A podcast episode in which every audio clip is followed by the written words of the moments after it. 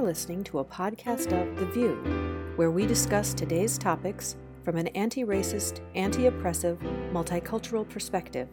This podcast is brought to you by the Church of the Larger Fellowship.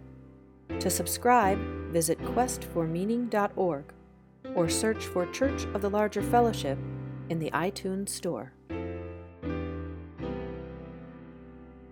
Hey, good morning. This is Meg Riley in Minneapolis, Minnesota, where we're going to get another foot of snow this weekend to join the four feet that are already surrounding us. Oh, goody. I'm starting to think about snowbirds and why they're snowbirds. Anyway, we have a lot to talk about, so let's move right to Aisha Hauser. Hi, I'm Aisha Hauser in Seattle, and I woke up to it starting to snow, and then I screamed loudly at the sky, and it's not snowing anymore. So I'm happy I'm that powerful. No, um, it just stopped, and I am very happy about that. Dawn Fortune, you're in my home state where I grew up. How are you? I am well. I am happily ensconced in South Jersey. Um, where I serve our congregation at the UU congregation of the South Jersey Shore in Galloway, a thriving little community of 110 souls um, who are taking on the world and doing social justice work down here in a very red corner of the state. Um, I don't. Michael. I'm, I'm on vacation, so I'm not sure what I'm supposed to do just for people who don't know, Dawn's a regular sub now. And since somebody always seems to be gone, Christina right now is on a college tour with child. Dawn is is joining us today, and so that's great. I think you're a sub for the month, actually, if, if I have it right. So, anyway, we're we're thinking of you as a part of the team. Yeah, Michael Tino, how is it? Good morning, everyone. Michael Tino here in beautiful sunny Peekskill, New York, where I hope you do not send us that snow because you know things move in this direction.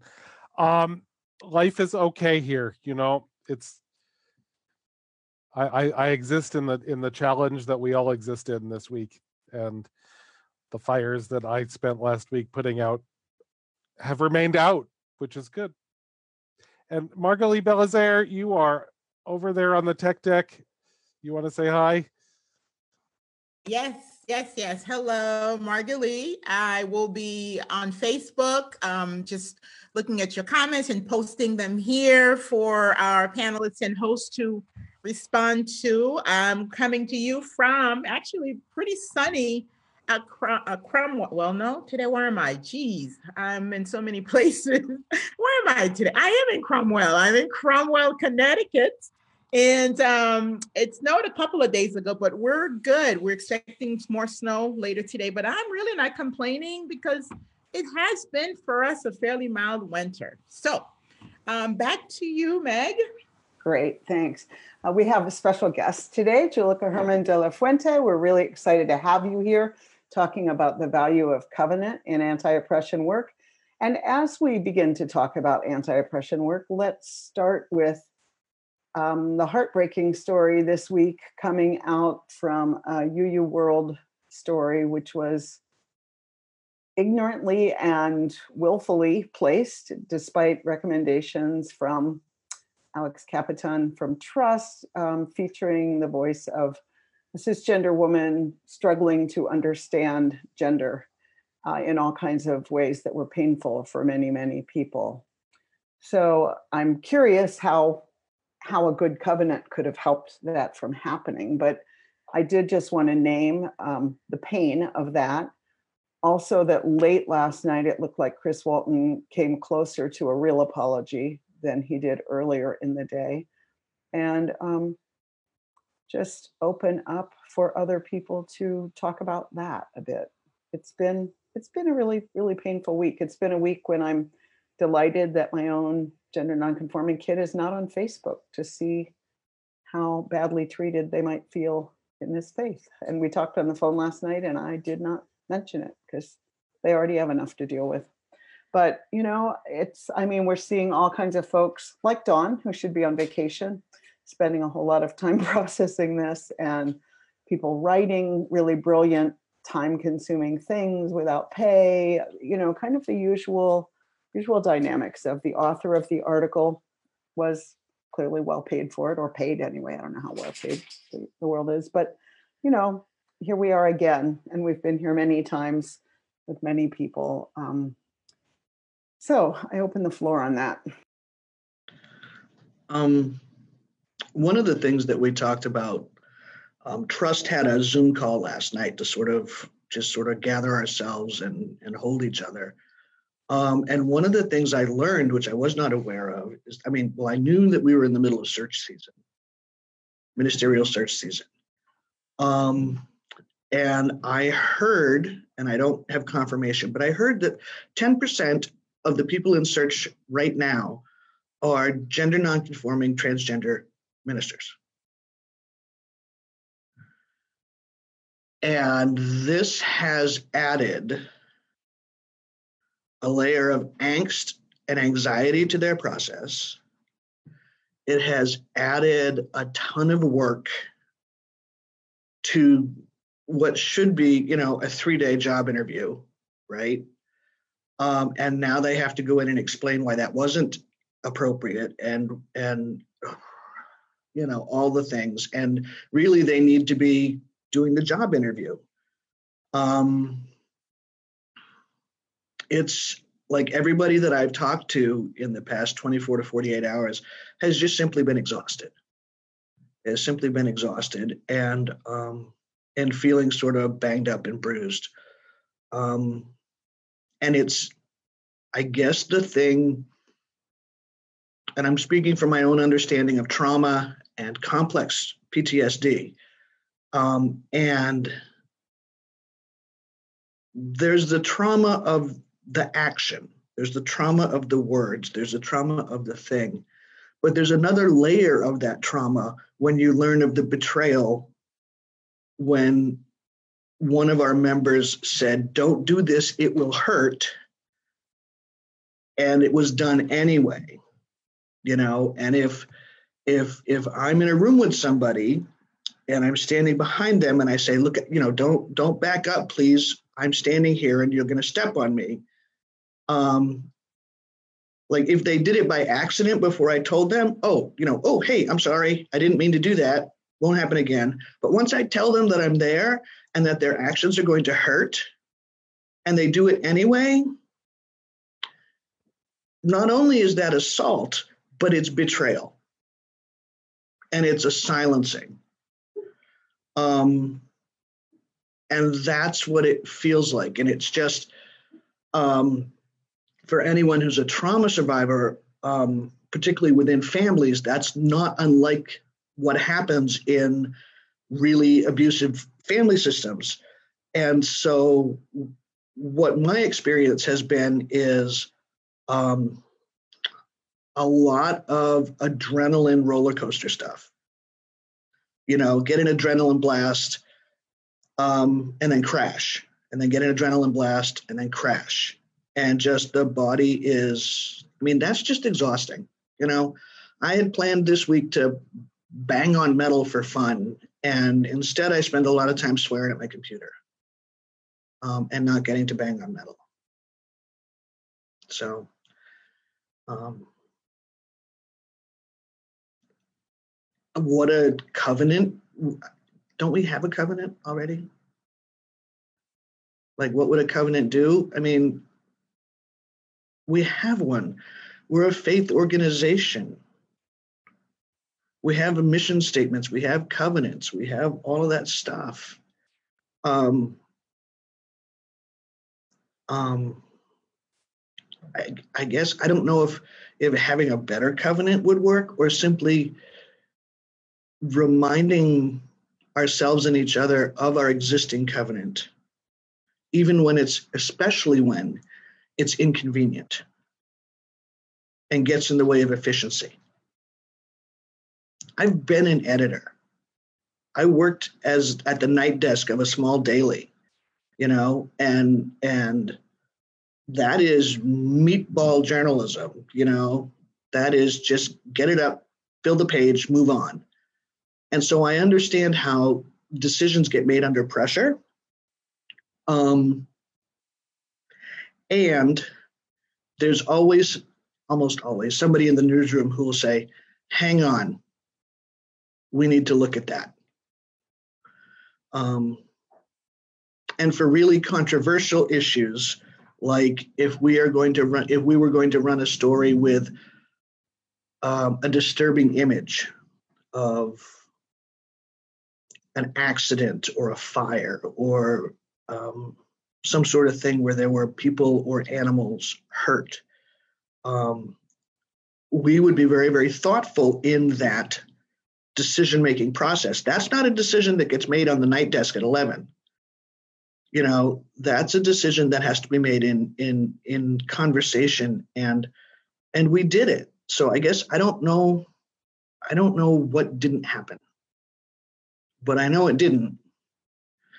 Um, and I know it made life complicated for trans and non-binary Unitarian Universalists um, in our association. That's all I got. White supremacy got centered. That's what happened. That's what the white supremacy teaching was all about, is whose voices get centered. And because we're, and I, I wrote a post yesterday, if somebody asked me to write about a white heterosexual cisgender man, I could write a super accurate article because that those are the stories we've been saturated with our entire lives. And so I, we, none of us, the world, no one asked for the perspective of a externally processing cisgender white woman because guess what? We hear that external processing which is super painful in our brick and mortar congregations all the time which is why folks get called in. Julica gets called in. I've been called in several times in congregations in the seattle area to say help us and that's where to do it not in our publication that gets mailed everywhere and it's who we center and that's part and that and i'm so deeply deeply sorry isn't even adequate dawn you and my trans siblings in spirit i have so much love and compassion and pain and um i'm going to try to gather my cisgender folks like cut this shit out cut it out cut it out. So i'm sorry and i'm sorry that and i do want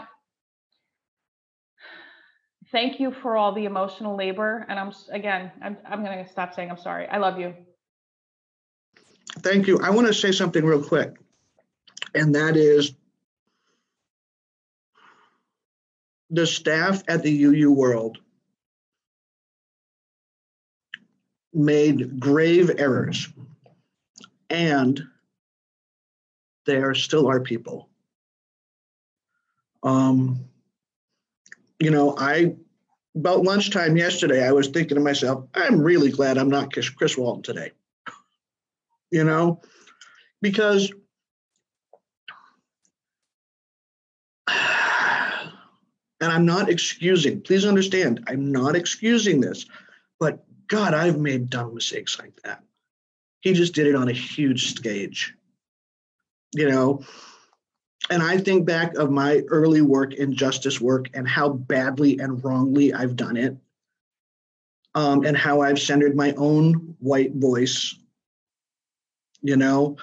Um, and so I, i'm not defending because the stuff i did was just as god awful and just as wrong. But um, there are things i've done that i wince about now you know and i did them a decade ago and i'm just like oh if only um, and so let us remember that all persons have worth and dignity. Um, and um, and ours is not a congreg- ours is not a denomination that has a confession and and penance sort of system. We have um, um, I lost the word um, accountability and and a restorative justice sort of model you know where we acknowledge the hurt and then we work to make it right. We don't do three Hail Marys, you know, we don't tell it to a priest in a closet. We have to do our painful emotional work in public. Um, and having grown up Catholic, I will tell you that this way is way harder. This way is way harder. Um, so it's real easy to demonize individuals. Um, and my covenant reminds me that I'm not supposed to do that.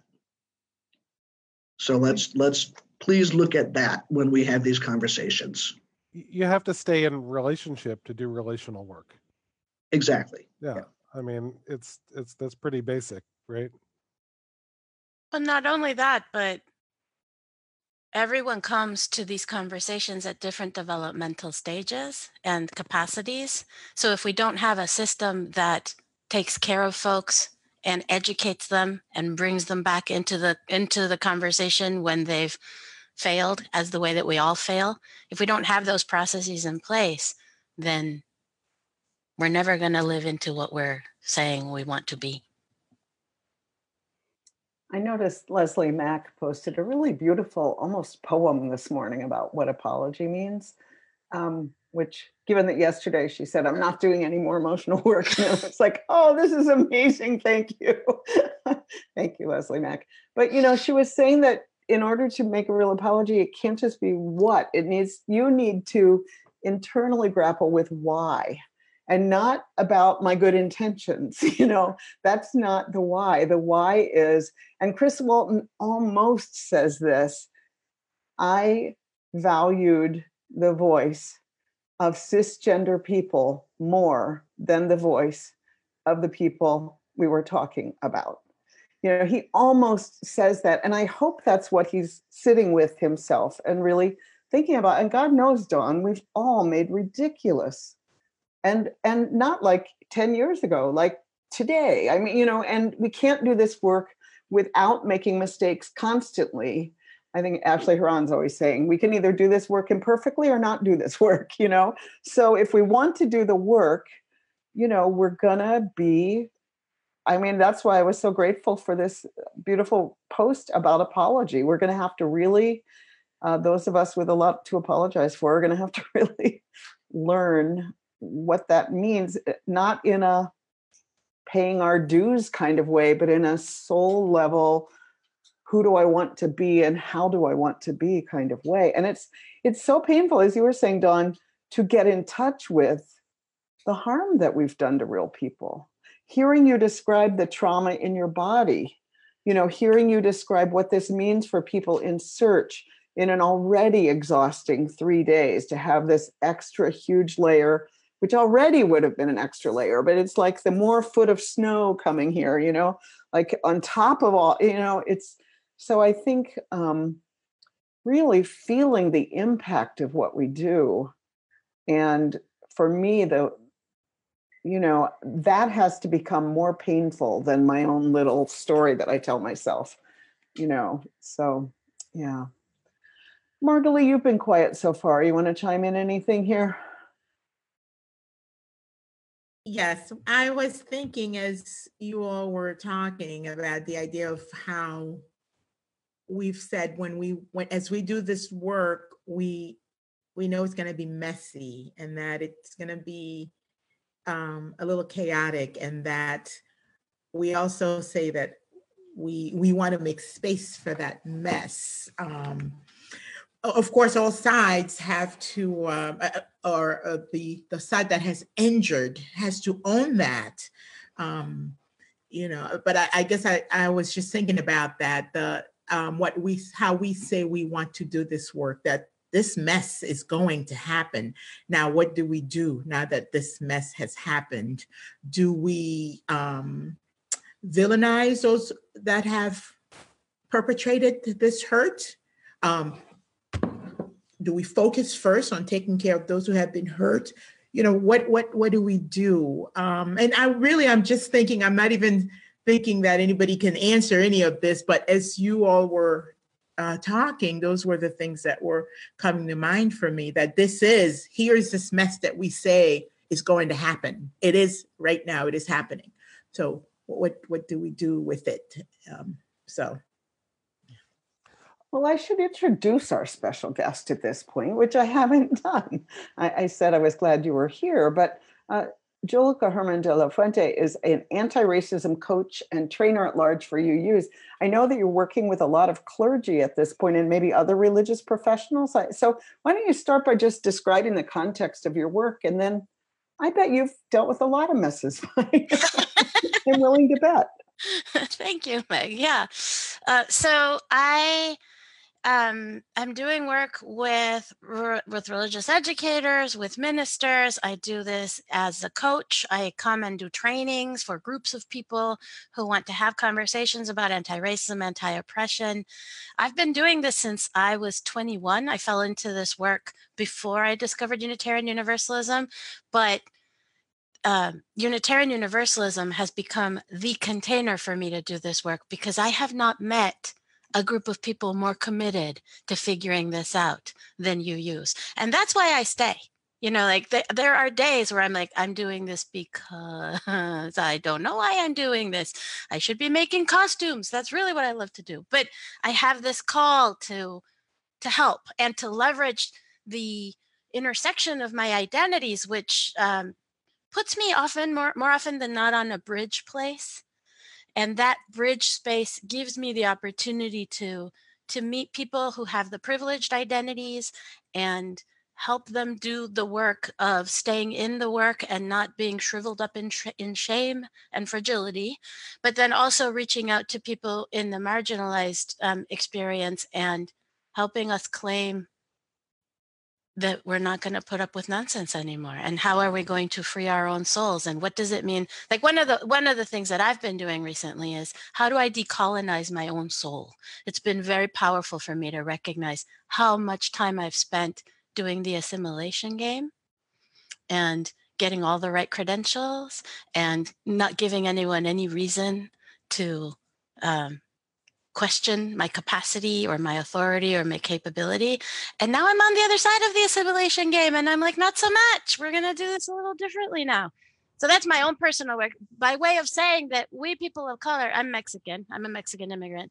We people of color um, also have our work. And we are so focused on taking care of the people with privilege, whether that's cis or white or male or straight, that we don't recognize, oh, yeah, I'm supposed to be doing something here over here with me. How am I? What do I need?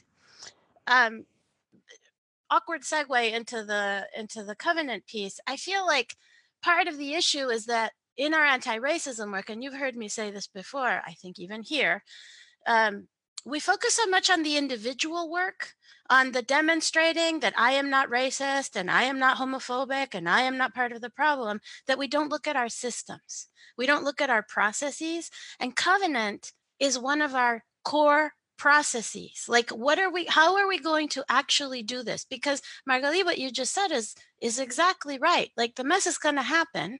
How are we going to hold the mess? What is the container for the mess? Well the truth is most people are still pretending like the mess doesn't happen here. We are not part of the problem. We are progressive. We are accepting. We are the chosen the frozen chosen and we're we're not we're, we're not part of the problem when in fact we haven't even started doing some of the work and helping each other get into the work and create the right containers is i think what a good covenant can do because i actually don i know that you said we have a covenant but we don't live into our covenants. We don't. You want to unmute yourself and say a thing yeah, thank you. Yeah, we, we have mm, we have a covenant, and we treat it the same way we treat our uh, welcoming congregation sticker, in that we treat it like a merit badge, and we've achieved it, and there we we put it on our sign, and we're good. Um, and there's another piece to that, and I think this really goes to the phenomenon that Robin DiAngelo talked about in White Fragility, and that is that we don't know how to be imperfect. We, we, we are not skilled at making mistakes. We are not skilled at failing. You know, I think about Sean Dennison's um, what you call it lecture. Very straight. It was so it, good. Thank you. Yeah, right. And and it's funny because I, I I I had this great mug that I got at GA when we were in New Orleans, I went over to Mississippi to the little NASA place, right? And it's this mug that says failure is not an option. And and I want to write under it, it's a guarantee. You know, because that's what Sean said is is it's gonna happen. But for some reason we think it's not gonna happen to us, which you know in psychology is called magical thinking, and we expect it of 16 year olds. Um, and when it does we simply freeze up because we have we have no skills no muscle memory no no coping skills to acknowledge our own imperfection and and so that's one of the things that i think is the biggest stumbling block for us Yeah. Yeah. Thank you. Yeah. I, go ahead, Meg. Sorry. Well, I think that, you know, individually that's true and systemically that's true. So I'm thinking of this little congregation that I'm in part time, and um, if if they were to perceive failure there, which I'm not seeing that they do, but if they were, it would be really a, a huge problem for them, and they would want to blame somebody for it. Probably the ministers, but it could be someone else. You know, if there were, you know, if there were somebody of a marginalized group say saying that it wasn't working for them it could be that person. But whoever says there's a problem here um, if you're not willing to say this place is is rife with problems and always will be we're human that's life um, it, it would it, that doesn't land there is what i see. There's just a desire to to rise above that and to and that so that turns to blame. The shame and the blame are just Yep. Scapegoating, like you just said, Aisha, in the chat. That's right. It's a scapegoating game. I mean that, that well, having been the one scapegoated everywhere I go, um, and and I will own when I make a mistake. I had to do that this week, as a matter of fact. Um, it's so so the shame. So so I'm really part of my work, and I've said this, although I I offended at least one white person who said it was condescending. I said one of the things I've learned is how much pastoral care white people need because I've now likened white liberals to the Truman Show. They're Truman who think the world was a certain way, and then Trump got elected, and the and for UUs the white supremacy teaching happened, and they're kind of like, wait a minute, this is not the world we know. And so um, I'm trying. I, I I'm working on having more empathy and compassion because I can imagine that that's a scary place, and I still say we still have a problem here and we have to stop doing harm. We have to, let's first, I did a bystander training last night and somebody said, well, what's the goal? And I said, the goal is stop harm first. First, the goal, it's not, we're not looking right now to what to do with the perpetrator. The first goal is stopping harm. Then there's steps after that. And so as a faith community, because that's what I say to people, we're not a club, we're a faith community and they operate differently. And it is it behooves us to be in the mess because the mess is not uh, singular. It's not an aberration. It's the norm. And do no harm, do less harm, mitigate harm. And when you do harm, own it and learn to do better and understand why that harm happened. And you're right, Meg. Uh, Leslie's post is poetic. Um, so I was thinking, Michael, are you going to say something? I was thinking about um, covenants preparing for this conversation and and thinking there's like a, a moment where the covenant bifurcates and it either goes to support the status quo or it goes to challenge it and that's what i was hoping to to externally process with you all. I mean i i was really glad that margalie invited me to this conversation because i am in the middle of figuring this out. I'm not i don't have it. I want to massage it. And and so what i the place where it goes to support the status quo is a covenant that assumes we're all good here and many of us use the phrase we assume good intentions in our covenanting right like that that that every that everything that happens is going to happen with a good intention and I have seen a pivot in the way that we covenant in some spaces that I think makes a big difference where we say impact is more important than intention. We're going to focus on the impact. We're going to center the folks on the margins. We're going to figure out how to reduce the harm, what you were just saying, Aisha. But I think that many of our covenants are still a little more resonant of a time when when it was about clubs the club of the white male ministers and the club of the the club of this congregation and like and and so the we creating the covenant was homogenous like we all have the same amount of power we all have a, a, the same lived understanding of the world and so we don't have to navigate any of that because that won't show up so I think the covenant that goes the other direction, where it's the first container to do anti racism work effectively, requires an analysis of power and a willingness to name that some people in this room have more power than others. And how are we going to deal with that? So I don't know. What do you think? Well, you know, it, it's interesting, Julica. Um, as many people are aware, and some people are probably not, the Ministers Association has has a covenant, and uh, the parts of it that get quoted most often, uh, because I think the Ministers Association covenant does both of those things that you just said in parts, like if depending on which part you read, and the parts that get quoted most often are the parts that reinforce the status quo um, and shut people up and tone police uh, marginalized folks um, and there are other parts of the covenant about awareness of power differential and anti-oppression work that people don't quote. I I, I keep that part. I keep it in a note on my phone so that when people start quoting the we don't speak derogatorily of one another in public part of it i post that like i just i copy and paste it um, and it's it's it's a note on my phone, like pinned to the top of my notes. And because it's you sad. need it that often. I need it that often. Um, yeah. Well, you know, I think sometimes covenants do both of those. they they they challenge the status quo and they uphold it, and we need to tease out which parts do what. Well, and I don't think our covenants are specific enough yet.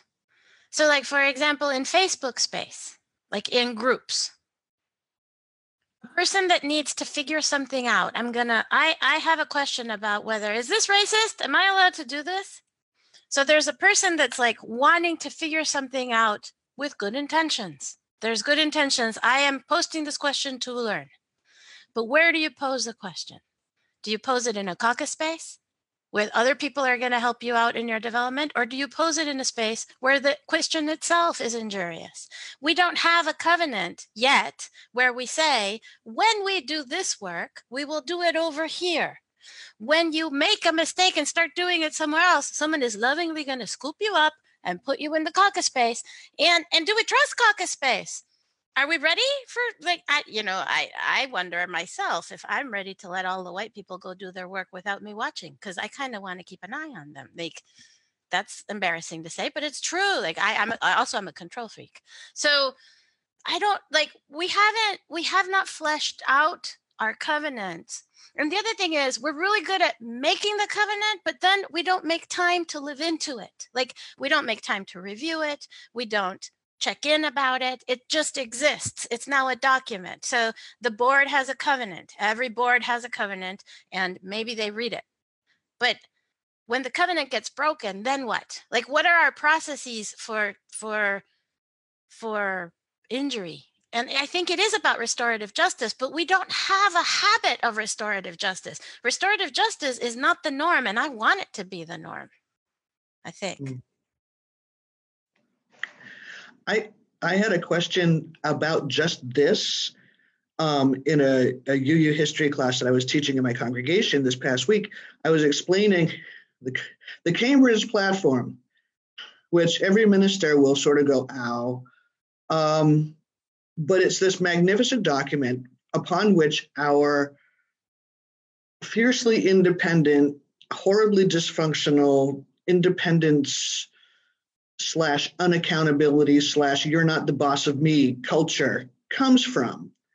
And when I was talking with them, I, I described the original document as as saying, look, nobody's in charge of anybody, but when we see our neighbor behaving badly, we as a collective are obligated to bring them back into right relationship, to to stop if back then the, the, the one of the major concerns was if the minister was drinking. If the minister was if, if something was happening and the congregation was was behaving badly as a whole or or was suffering in some way it was the whole point of it was that we would help one another in good and bad behaviors. And not only do we not know how to do that as congregations we don't know how to do that as, as individual people because it's it it it states those things in the Cambridge platform, but it doesn't tell you how to do it. Thank you for that. I I struggle so much with interrupting. I I don't know. I know not you, Aisha. not all of us are as fearless as you, honey. no, that's right. I mean, you don't have that problem, but I do because I have assimilated and I I, I want to be a good girl. When I show up to spaces, I want to get the A. I want to be the A student and, and do things right. And I don't want, uh, and it's also my family system shit. Like, I don't want to disrupt. I don't want to make people uncomfortable. I go out of my way to take care of white people, I notice. And I'm super gentle about how I lift up feedback and what and sometimes I'm letting my colleagues of color pay the price because I am I don't have the courage to say, "Yo, cut that shit out right now." Like stop now. And I think so one of the things that I notice is if I'm facilitating, if I'm in the front of the room, I have no problem holding containers and saying yes you may no you may not stop that shit whatever you know like that i'm i'm okay with that part but when i'm a participant in a room i i don't always give myself the authority to interrupt and to and to say this is not helpful i don't know i don't know how to how to build that muscle for myself i i, I think it is about covenants and uh, practice but aisha you know go well, it's not. So after um, we talked about this on the VUU a couple years ago, or maybe a year ago, I don't know when it was. Loretta had. I was one of the people that stood up and said to two white men, "Stop it." So I got a call shortly after that from a Loretta chapter that said, "Can you do a webinar and teach us how to do that?" And I said, "Here's the thing: you can't go from zero to 80 if you are uncomfortable even having a conflict in your own family or in your own congregation, or you can't have a difficult conversation. So what I did do was create a webinar based on a book that I did not write. I wish I did. It's a, it's even respectful of your time. It's called Honest, Direct, Respectful. It's about this thin. Um, and I did a, a whole PowerPoint on it. And I now I say to folks, learn how to deal with conflict because the, that's a way to build the muscles. Having the difficult conversations is naming things one on one because I at 20 I was I was exactly like that, Julica. I was it, it wasn't until my mother disowned me at 20 and then I made this life choice where I'm like, what bigger conflict is there than your family walking away from you? And I didn't see her for 16 years. So it's it's part of it is building a resilience muscle and continually and then i could stand up in a room full of 200 people and tell two white men to stop it um, but i'm 48 i mean this didn't come easily to me at 20 and it is, and this is what i this is the gift of our faith community of Unitarian Universalism. Let's have a difficult conversation. Let's call each other in. Let's learn to apologize and atone. There, I use that word. How do you make amends? How do you say, How can I make this right? And good intentions are a low bar. So I ask everyone to stop it. We talk about impact. Thank you. That, thank you for coming to my TED Talk. No, I, uh, I Go ahead, Margalie. I was um, thinking about, you know, when when um, it seems almost like the covenant, the covenant, the different covenants we have um, protects, and maybe that's not the right word, protects the person who causes the injury, and then punishes the injured when they come in because they didn't go about um, doing, they didn't go about it the right way. They didn't approach the person who injured them the right way. And so they've broken covenant. So it seems like the focus is always, um, it's almost always on the injured who is then having to, um, you know, take care of themselves and still have to take care in how they approach the person who's injured them. And I think to me, that is the biggest problem with a covenant because the person who's done the injury, there really is no accountability um, on their part sometimes um, because they've done it, and so the other person has done something. Now the focus is on them. So, you know, so how what what do you say about that? There is a really great chapter in a book that I don't know the title of, but maybe we can post it somewhere later. It, the, the chapter name is From Safe Spaces to Brave Spaces. And I want to very quickly name that there are some of our siblings in the dis- disabled community really dislike the word brave because that's a word that gets leveraged at them all the time. So it's an unfortunate choice of word in that sense. So I try I talk about bold spaces or risky spaces, but the but the core of the idea of this chapter is that when we make agreements focusing on the comfort of the people with with privileged identities we're creating a safe space and learning doesn't happen in a safe space and it's not a good promise to make that the space is going to be safe. A long time ago i used to say there's a difference between comfort and safety. I want you to feel safe but uncomfortable and i would try to make that distinction but more and more i'm feeling like i don't know if i can even promise safe because the other thing that's true and that you that I've said before is that white fragility is real. It's really obnoxious, but the the experience of my heart beating really fast, I'm not feeling well, is an actual physiological experience that someone is feeling unsafe. Like in the moment when they are being challenged, their privilege is being challenged, they legitimately feel unsafe. Well, legitimately, maybe that's not the right word, but they actually have a physical experience. So how do we handle that? And I think it's about saying, this is going to happen. When this happens, we're going to do this, this, and this. Um, I also want to share a story about I was in a training for the program leaders of the College of Social Justice, and it is the one time that I have been in Unitarian Universalist space where it was a multiracial space with more than 50% of the people people of color. And the dynamics in that room were totally different. So when we set the covenant, that was one of the places where I became fell back in love with covenanting because of the way that we did the covenant that day. Because um, one of my colleagues, the Reverend Kimberly Quinn Johnson, um, was fabulous and brave and said, um, when someone said we assume good intentions, she's like, no, we don't. because people don't always have good intentions. And I jumped on that and I was like, yes, let's go there. Like, let's go to a place where we actually create a space where we're treating each other with certain expectations and understandings of power. And it was a completely different covenant and process and space for those three days where we were centering the needs of the people of color. And we changed the agenda based on what was happening in the room. But that doesn't usually happen that's the that's that was like a glimpse of the the Unitarian Universalism I want to live in, but not the one that I usually inhabit.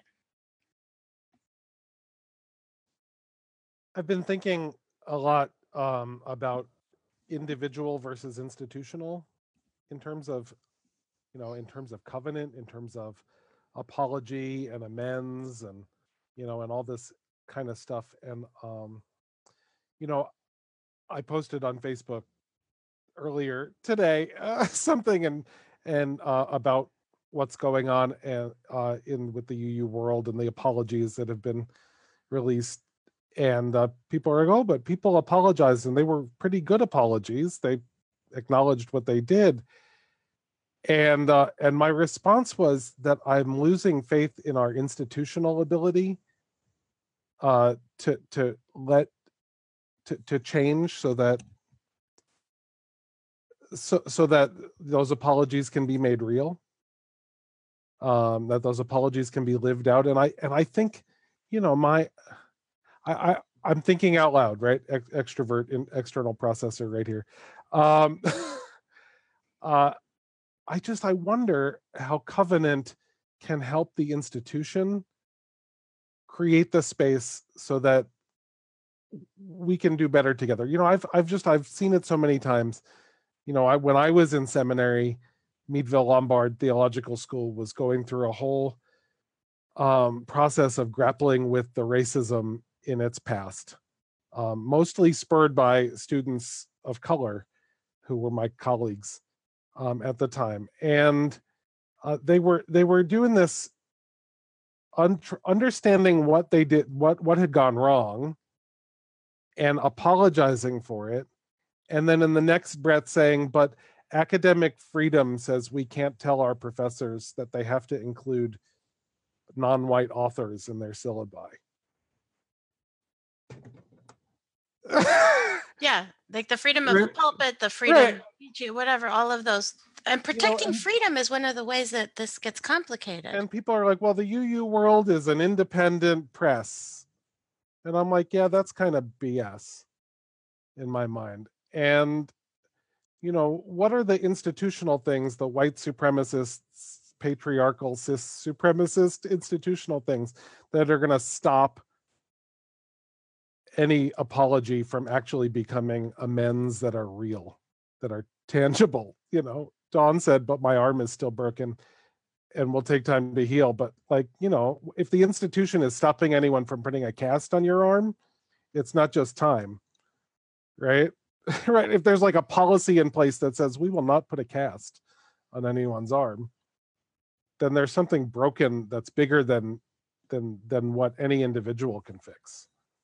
I hear what you're saying about about losing faith in the institutions, but I actually have the opposite experience, which is that I feel like we have different people in leadership now who are wanting to find the institutional fixes and are are looking and I you know and I do I, I saw this morning that Chris Walton had a these are our next steps and those next steps looked actionable to me. Like I want to see if they do it but if they do it, then that does feel a little better than just so sorry. Like this is how we're not going to do it again, and we're going to have this kind of editors, and we're going to do this. And but I don't know. I mean, it's still centering like the the the. We need to get farther up the river, I think, so that it's so that it's not happening. Dawn, I saw you say saying something. Say it again. yes, I was I was grumbling. Um, the promises made were stuff that should have been baseline to begin with. Like I don't feel like giving somebody a parade for taking out the trash. Yeah, there's no cookies here. Yeah. Yeah, no, that's your damn job. Like like if you want to impress me, go above and beyond. Don't Right. just don't just do what you should have been doing all along. That you don't get a star for that Right.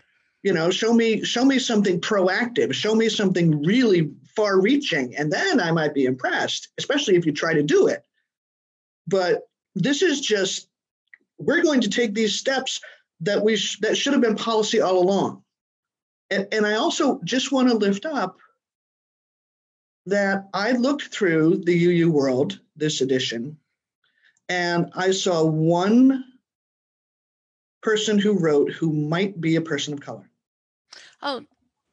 Yeah. Every other piece written in house was written by a white person. No, there's there's no doubt there's a pattern here. I mean, So My- that that needs to be where it starts. Yeah, absolutely. We, the Latinx professionals, wrote a letter to the UU World saying, um, "What happened with our Thursday morning worship at GA last year? Like that kind of didn't get covered. How did what? So no, absolutely. But I, I want that. I want to talk about like, so what is that more proactive thing? Because like I, I really appreciate my colleagues who have privilege where I don't. So, like my white colleagues and my male colleagues who say, I'm going to do better. And I also say it myself as a cisgender, temporarily able bodied person. I'm going to do better. But I'm not doing better. Like, I haven't done anything different. I just. I just carry on until the next shit show, and then I amplify the voices and I say, This is so terrible, and I'm so sorry this happened. I'm going to do better and I'm still not doing better. And I don't feel like like we're not changing. Like what what I don't know what I'm saying anymore. Somebody say a thing. I, I, I get a thought. Uh, what and what I hear you talking about with relation to gender stuff is what I challenge myself with with racial stuff. And that is it it starts at home. How many people come to my house and hang out with me who are not white, queer, trans, butch? Oh, oops, right? So I have to intentionally go places and not intrude, not invade, but put myself in places that are intentionally multicultural, intentionally multiracial, intentionally diverse. And I need to reach out and ask people about themselves because that's how you make friends, right? And so I need to diversify my own friends.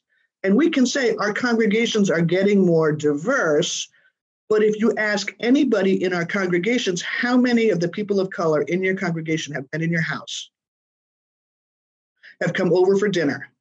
And not just the annual summer pool party that you throw for everybody, but I mean, you know, come on over. Your kids and my kids are an owl. Let's hang out. Right? So that's what we need to do. Cisgender people need to broaden the gender perspective, the gender array of their friendships. White people need to broaden the racial array of our friendships. And that means we need to be uncomfortable. Yeah. I, I appreciate the way that you framed it just now because at the beginning, like when you were saying we need more diverse friendships, I actually need to assimilate less and have less white people in my life. I need to right, yeah, yeah, yeah, yeah. With my people of color because I don't have enough of them. Um, but I, but and, and but but but uh, and if I can just keep struggling out loud with you, Dawn, I have a lot of trans friends, dear ones, like dear personal. That's not enough. That's not enough. Like I get it. I do the pronoun thing for the most part. Okay, like whatever. But that's not. I'm talking about upriver, like what you just described about like I'm not going to give you cookies for doing what you're supposed to be doing. I want right. you to be super proactive. What does that look like institutionally? Is what I want to know. I think institutionally that means everybody looks does the stuff that you're doing. Because it's normal for you. Yeah. But I, I got news for you, hon. you're you're not normal in that sense. Well, we already in, knew that. within our but within our denomination. What's normal for you is really beyond most people's reality. Meg, I interrupted. Yeah, Go ahead. No, I had a question.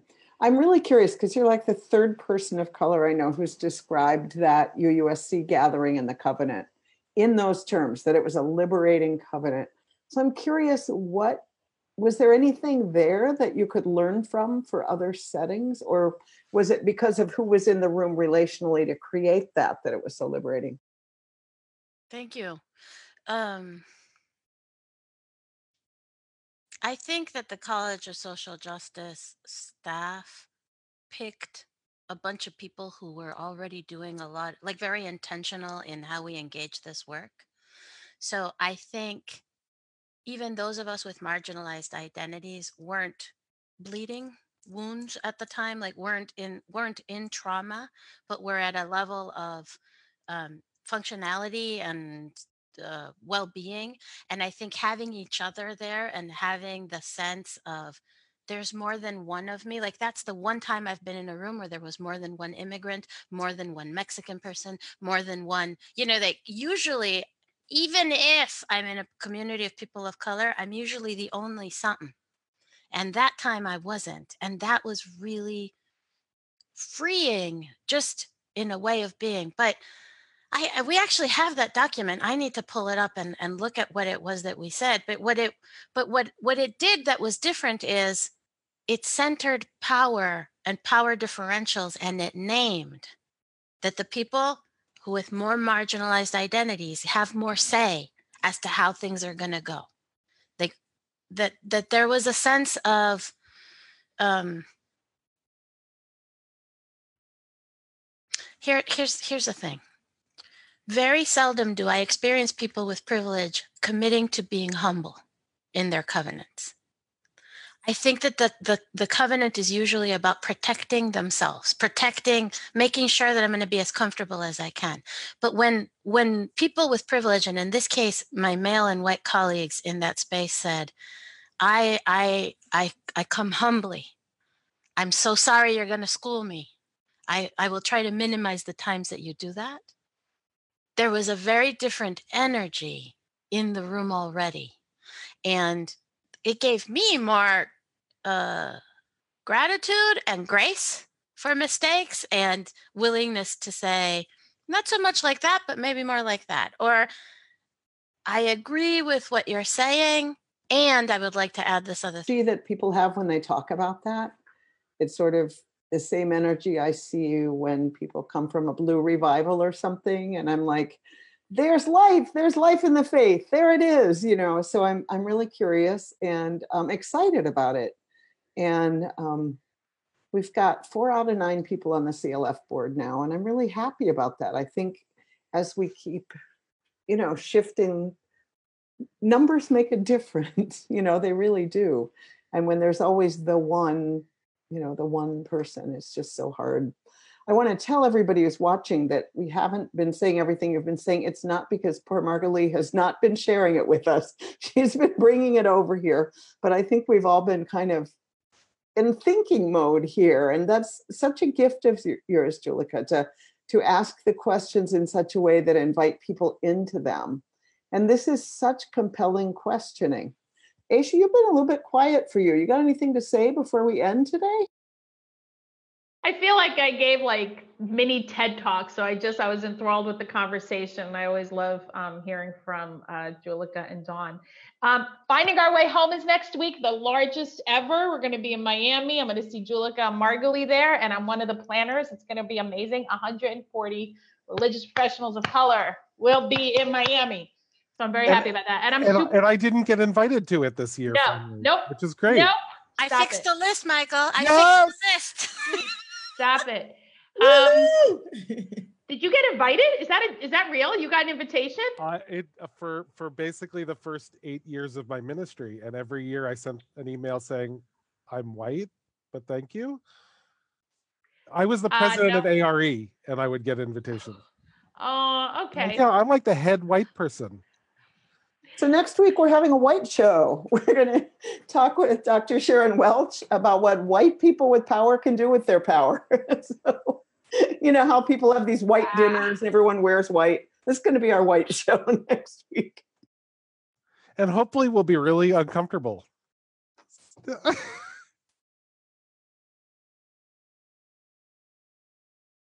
Thanks for coming. I'm I'm really um, I though we didn't get to pull comments in. I'm really heartened to see so many people wrestling and really thinking deeply and struggling with the kinds of questions that Julica raised about how we how we get upriver even a few feet and we're not constantly going downriver and then trying to fight our way back to where we were and I don't even know if that's a good metaphor for this but you know it's it's heartening to me the number of people I also want to put in one last plug for the TRUUST ask for money. It's getting close to the $12,000 that they're asking for. So, people, someone mentioned a while back that all the people doing great writing should have been compensated. And, you know, maybe the UU world will do that. But meanwhile, we can all chip in a little bit what we've got to help uh, TRUUST do its great work.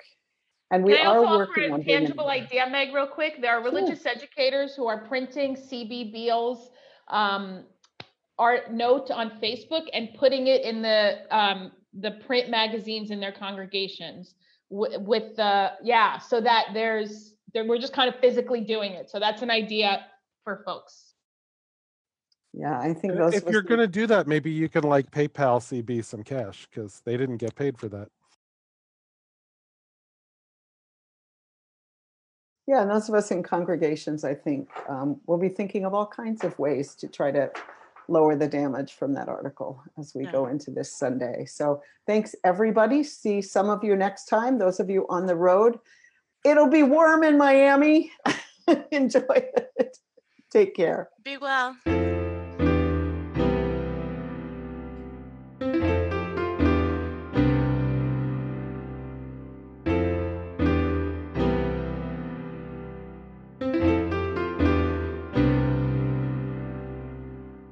This has been an episode of The VUU. If you would like to learn more about the CLF, visit questformeaning.org.